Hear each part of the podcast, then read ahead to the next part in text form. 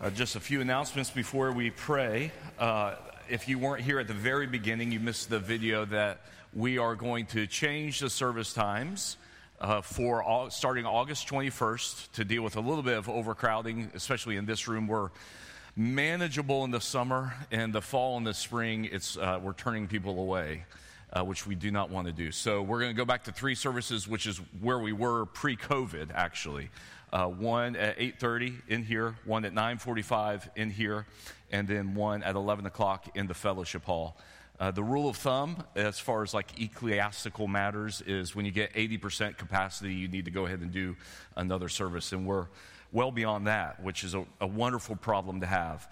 Uh, but we also want to make room. I think um, we forget that we still live in a non Christian world. I don't know about you, but there's a lot of people I talk to every week that don't know the Lord and don't have a place to worship. And so let's continue to invite friends and family. Uh, in the elective Sunday school, we're going to hear from Homes with a Mission.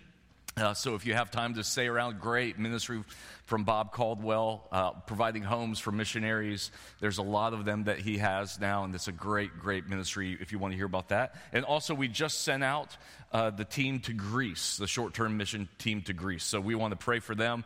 It's a great group. Uh, it is a mission trip, even though they're going to Greece. Uh, there are a lot of needs for refugees, and there's a lot of just need for Christianity over there. So let's pray those things in really quick, and then we'll get right to Proverbs. Father, we do pray now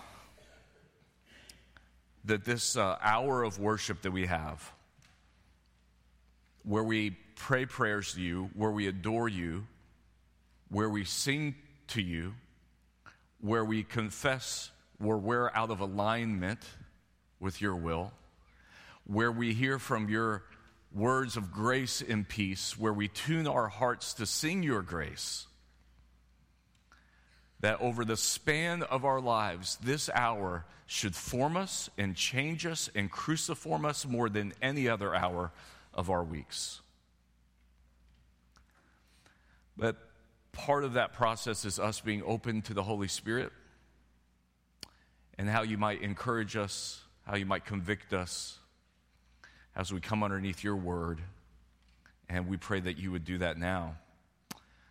Uh, we pray that you would be with that team uh, in flight to Greece and that you would give them what they need, break them down out of their comfort zones so that they would trust in you more fully.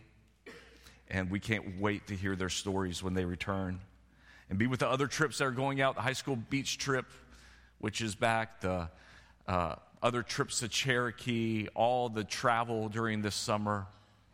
Wherever this congregation of Mitchell Road is spread out to, may we be the light of the gospel. May we encourage one another all the more as we see the day approaching. We pray in Christ's name. Amen. Life is, um, life is made out of choices. I mean, I think you know that, but if you think about it, there are so many choices you have to make. Uh, where are we going to eat today? And then what are we going to eat today? Uh, what am I going to order on this menu? That's a small amount of choices, but the bigger things where am I going to go to school? Who am I going to date? Who am I going to marry? What's my major going to be? Am I going to move to that city or not? There are so many choices that make up our life, and if we could only know the right thing to do in each situation, if we only had some kind of book of wisdom that could help us with that. Early on, your decisions are pretty simple from like 2 to 13. Your decision is basically are you going to be obedient or disobedient? Like that's basically it. Like everything's kind of done for you, everything's kind of provided for you. But then from like 13, to 18 up until about 40, and these are round numbers, Everything is one big decision making process, and it can be paralyzing. It's like one big field with no trails cut, and you have so many options, and every decision affects the next decision. If you move to this city, if you go to this college, if you choose this major, if you choose this job, there's so many possible ways you can go. And then in your 40s, that starts to close down a little bit, doesn't it? That's why people get midlife crises because in your 40s, you still have decisions, 40s and 50s, but they're more like trailheads.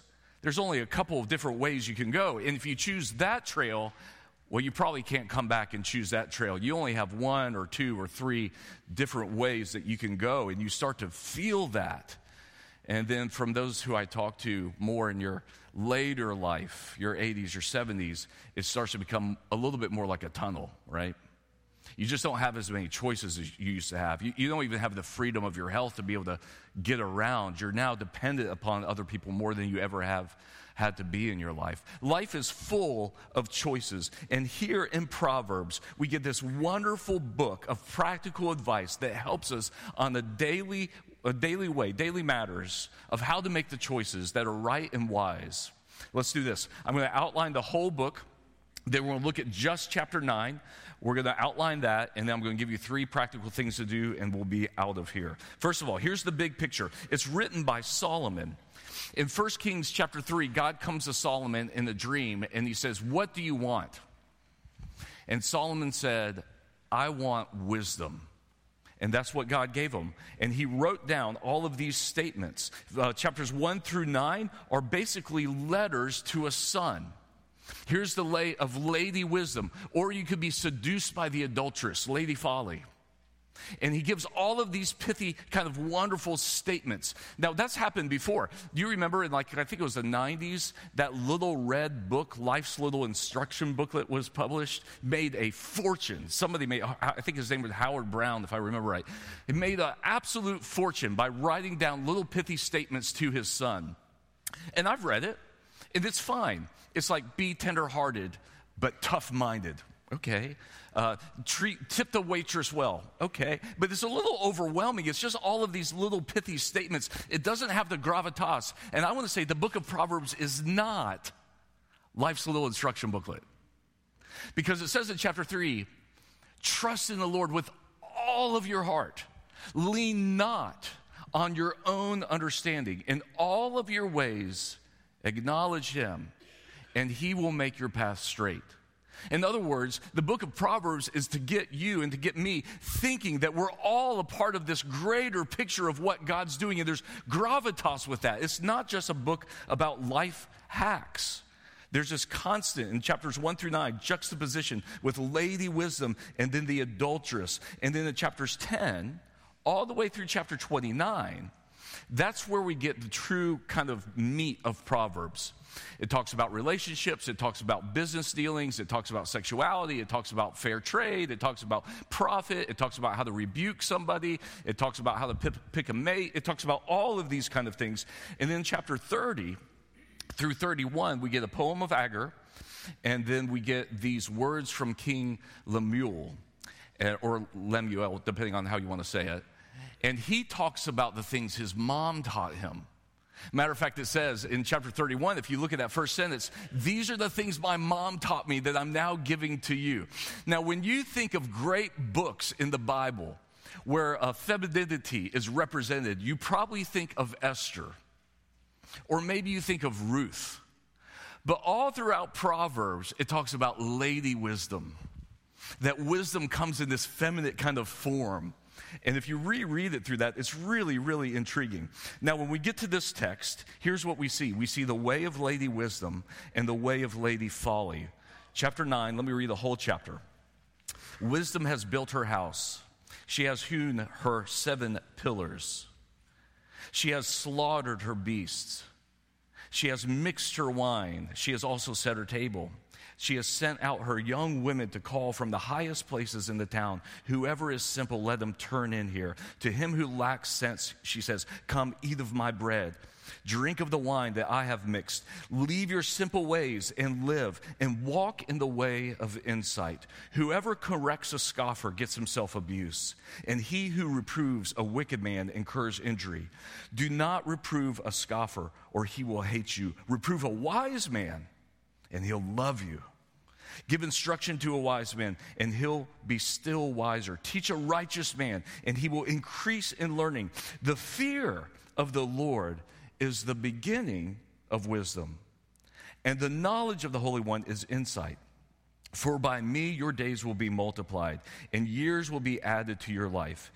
If you are wise, you are wise for yourself. If you scoff, you alone will bear it. The woman folly is loud She's seductive and knows nothing. She sits at the door of her house. She takes a seat on the highest places of the town, calling to those who pass by, who are going straight on their way. Whoever is simple, let him turn in here. And to him who lacks sense, she says, Stolen water is sweet, and bread eaten in secret is pleasant. But he who does not know that the dead are there, that her guests are in the depths of Sheol, this is the word of the Lord. Thanks be to God. Here we see Lady Wisdom. Look back at verses 1 through 6. She's doing all the work. She's hewn the pillars, she's cut them. We don't know what the pillars represent, different theories there, but she's making a, a sturdy and a safe environment. She's slaughtered the beasts. She's gone out and she's killed the fattened calf. She's mixed her wine and she's set her table. She's got the wine glasses out. She's got the water glasses out. She's got all the forks. She's got the little escargot go fork at the very top right there. She, she, she's got it all. She's got all the plates. She's got the bread plates. She's done all the work. She's got the meat. She's gathered it all. She's mixed the wine perfectly. Everything's set. Everything's sturdy. That's lady wisdom. And then she says, Whoever is simple, come here. And whoever lacks sense, come and eat and drink of this wine that I have made for you she sends the female servants out to the high places, probably the city walls, to invite anybody in. And you can't possibly understand parts of the New Testament without understanding the Old Testament. Because Luke 14 only makes sense when you've read Proverbs chapter 9. When Jesus talks about there's a banquet, and go out and find whoever would come and eat of this bread and this wine. And they go out, and somebody says, No, I've, I've, I just bought an ox, I can't go. I just bought a house, I can't go. I just got married, I can't possibly go. And then Jesus says, Well, go out and find whoever, the crippled, the lame, whoever you can possibly find to come in and to eat of this meal. Go gather anybody that you can find. Christianity, I hope you know this. Christianity is always an open invitation. I've said this to you before, but let me say it again very pointedly we are a church, not a country club. I know there's membership involved, but we're always to be the people that are going out across this city, across this county, and saying, Come, hear of the good news of Christ. Come, have your identity rooted in the gospel. Come, remember that you're an adopted child of the King of Kings Come see a greater picture for your life than you get on a day to day basis. Whoever's simple, let him come in and eat. And then look what she says, verse 6 and walk in the way of insight. How do you know if you're walking in the way of insight? Well, two things tell you. Verse 7 through 9 if you're teachable. You know you're wise if you're teachable. That's how you gain wisdom. But let me ask this question what makes you listen to other people? Or what makes you discount other people? Do they have to have your political views before you listen to them? Do they have to have credibility? Do they, are there some like secret checklist that you have to be able to click off in your mind before you'll accept somebody else confronting you or talking to you? This affected my life deeply. Years ago, I was talking to my father in law, and uh, I I was moaning about something that somebody was correcting me about and how they did it and how it was inappropriate the way they did it and blah, blah, blah. And you know what my father in law said? He said, Andy, if God can make uh, the donkey talk in Numbers 23, then you have to listen to every donkey in your life. Because they might just be right. They maybe did it all wrong maybe completely inappropriately, but it doesn't mean there might not be truth in there. So you got to learn to listen. Are you going to be teachable or not? Or are you just going to scoff at anybody who wants to correct you? Look, if you if you go um, to rappel down a cliff and the instructor throws a harness at you and says, tie a knot, put this harness on, and tie this knot around there, are you not going to come to them and say, Did I do this right? Is this the right knot? Did I do this correctly? You're going to seek wisdom. And what the Proverbs chapter 9 teaches is this all of life is learning how to ask for help. not be self sufficient, learning how to ask for wisdom. That's why he says, here's a second thing. Are you teachable? Number two, do you realize that you live in the Father's world? Look at verse 10. The fear of the Lord is the beginning of wisdom, and knowledge of the Holy One is insight. In other words, as John Stott says, I love this quote from Stott wisdom is the possession of the believer given by the Spirit that enables him to see history from a divine perspective. That's wisdom.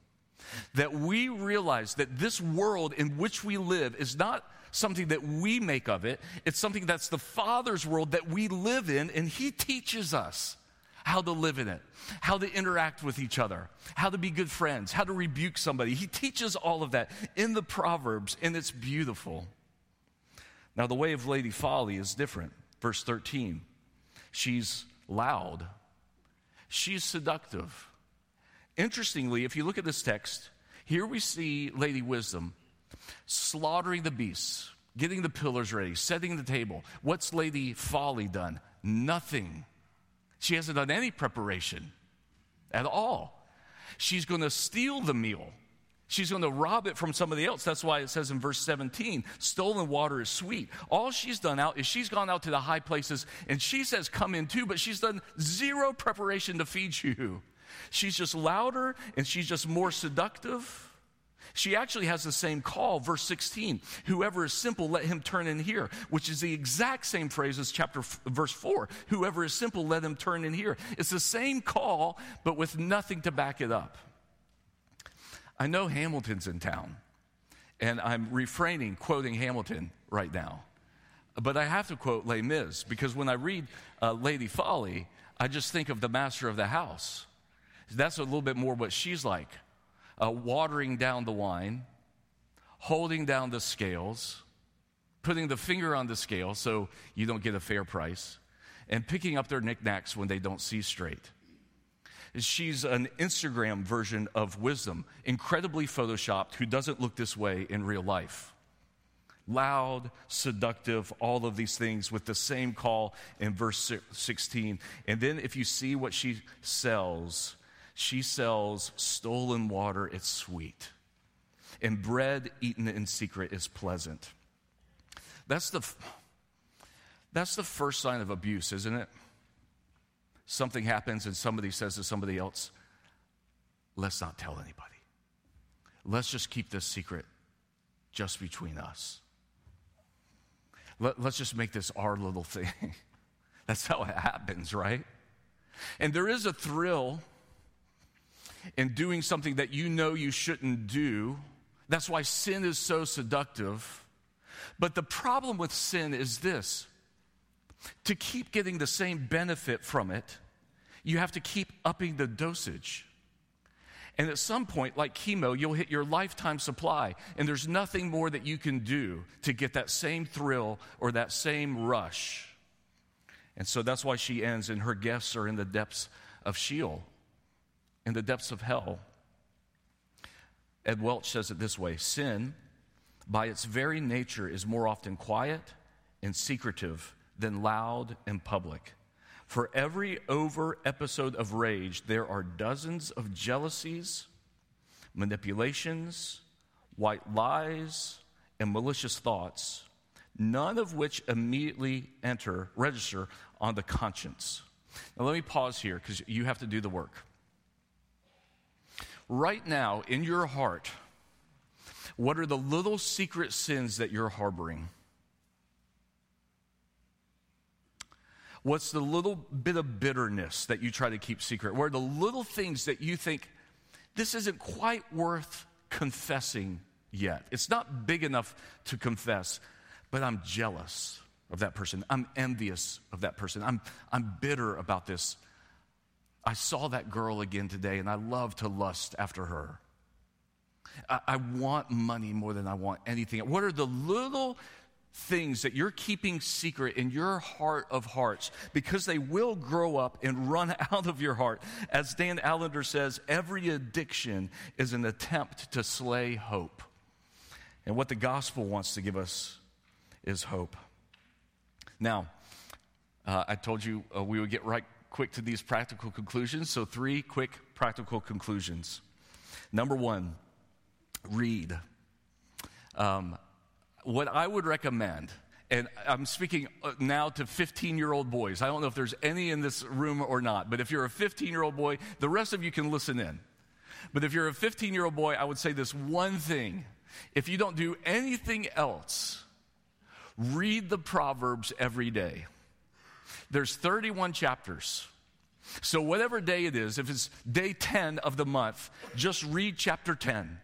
If it's day 15, read chapter 15. Just if you don't do any other scripture reading, just start there and then add the Gospel of John to it. but I would be really content if my son just read Proverbs every day and the Gospel of John every day. And just, just for starters, start there. Uh, let it get into your heart and into your mind. Because chapter 10 through 29, if you just take your Bible, and I'm just going to flip through some of the verses that I've underlined over the year. Look at uh, chapter 12, verse 1. Whoever loves discipline loves knowledge. Okay, it's okay for me to get corrected on the football field during this drill. 15 year old boy. Love discipline, love knowledge. Um, look at verse 15 of chapter 12. The way of the fool is right in his own eyes, but a wise man listens to advice. You get that into your heart early, your life is going to go so much better. Uh, look at chapter 14, verse 12. There's a way that seems right to man, but in the end, its way is death. There's a way that people are always going to think that's the right way to go, but it leads actually to death. Uh, chapter 14, verse 13 even in laughter, the heart may ache. Man, that one has helped me in pastoral counseling almost more than any other proverb because some people, they, are not taking something seriously that they should be taking seriously. They're almost blowing it off. And what I think is, oh, there's a deeper ache in your heart that you're covering up with laughter and taking things loosely. Verse 23 of chapter 14 In all toil there is profit, but mere talk leads to poverty. 15 year old, you got to eventually get up and do it. Can't just talk about getting a job, you have, eventually have to apply. You have, have to kind of do it. Uh, there's so much. Uh, chapter 15, verse 1 A soft answer turns away wrath, but a harsh word stirs up anger. 55 year olds, 65 year olds, maybe we should leave the realm of the 15 year old boy so you know you're not off the hook. Better is a dinner of herbs where love is than a fattened calf with hatred. Without, verse 22, without counsel, plans fall, but with many advisors, they succeed. I mean, that's, I'm only through chapter 14. It's just beautiful. Get this in your mind. So that's the first thing. Practical conclusions, number one, read. Here's the second one practical conclusions, repent. And I'm going to give you four things that you can repent of. Number one, we're filling our heads and our minds with all the wrong information. You might be reading through the Bible this year, which is great. What is that, eight minutes a day? You come to worship, what is that, an hour, maybe Sunday school, two hours? Maybe you go to youth group, maybe you go to journey group. The rest of your time is filling your mind and your heart with all kinds of information which may or may not be biblical or faithful. E.O. Wilson says it this way He says, We are drowning in information while starving for wisdom. The world henceforth will be run by synthesizers, people able to put together the right information at the right time, to think critically about it, and to make important choices wisely. And as we read all of the word, as we read from Genesis to Revelation, we're able now to synthesize all of this information that we live in the Father's world, and this is actually how we're to live. The problem is we have way too much information. We can't possibly synthesize it all. And Howard Thurman, I just read a brilliant book by Howard Thurman, written in 1977, post segregation. It's called Jesus and the Disinherited. And he talks about hatred and how hatred develops, like what the process is for you to hate somebody. And you know what the first step of hatred developing is? When you have contact with somebody before you have fellowship with them. That's all of social media, right? That like summarizes all of the vitriol on social media that we see where it just escalates so quickly because you have contact and you share opinions, but you've never broken bread with them. And now it's just information, information, information when a soft word turns away wrath. Problem number two that we can repent of many of us have lived with our own earthly wisdom more than God's wisdom. See, most of us, most Christians live this way God, I need you to forgive my sins. I need that transaction to happen. But now that that's sealed by the blood of Christ, now I'll go live my own way. And, and, and, I'll ask for your help every now and then when I really, really get stuck. But I think I can do the majority of this on my own. But look at what it says in James 3 Who is wise and understanding among you? By his good conduct, let him show his works in the meekness of wisdom. The meekness of wisdom. That's a beautiful phrase. Meditate on that this afternoon. But if you have bitter jealousy and selfish ambition in your heart, do not boast and be false to the truth. This is not the wisdom that comes down from above, but it's earthly, unspiritual, demonic. For where jealous and selfish ambition exists, there will be disorder in every vile practice. But the wisdom from above is pure, peaceable, gentle, open to reason, full of mercy and good fruits impartial, and sincere. And the harvest of righteousness is sown in peace by those who make peace. Now, if you need to repent this afternoon, and you do, and I do, just go back through that list again. Would people say that I'm gentle, open to reason, full of mercy, impartial, and sincere, and that I sow peace that everywhere I go, I, I have a harvest of peace, a legacy of peace behind me. That's the kingdom. That's how we live. That's how we share the good news in this world. Now, problem number three uh, that we can repent of we haven't used the Proverbs appropriately. Uh, I like what Tim Mackie says in the Bible Project, where he says the Proverbs are probabilities, not promises. And sometimes we think that if we just find the right formula, then our life will be easy. That's not how we're supposed to use the Proverbs. And problems number four, we we want to look wise instead of looking needy. 1 Corinthians 1.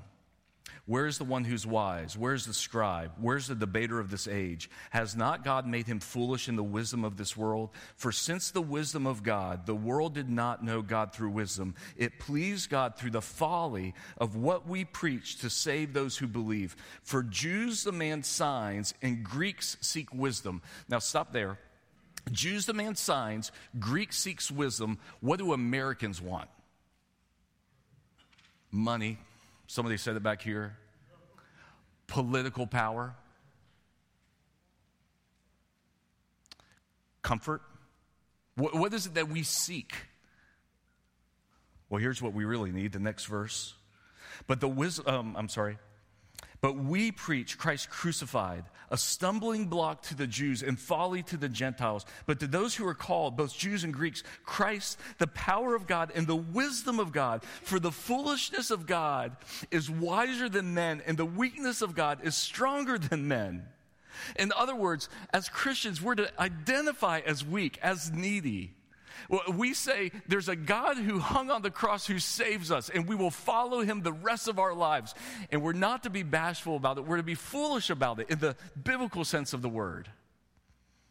Will you look foolish to the outside world? Sure. Does it matter? No.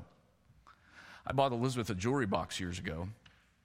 I'm not buying another one. She only gets one because uh, we don't need two jewelry boxes. We only need enough jewelry box for one jewelry box and I, I, had it engraved, Proverbs 31 3. Uh, I went to the lady and I said, I'd like this engraved on it, Proverbs 31 30.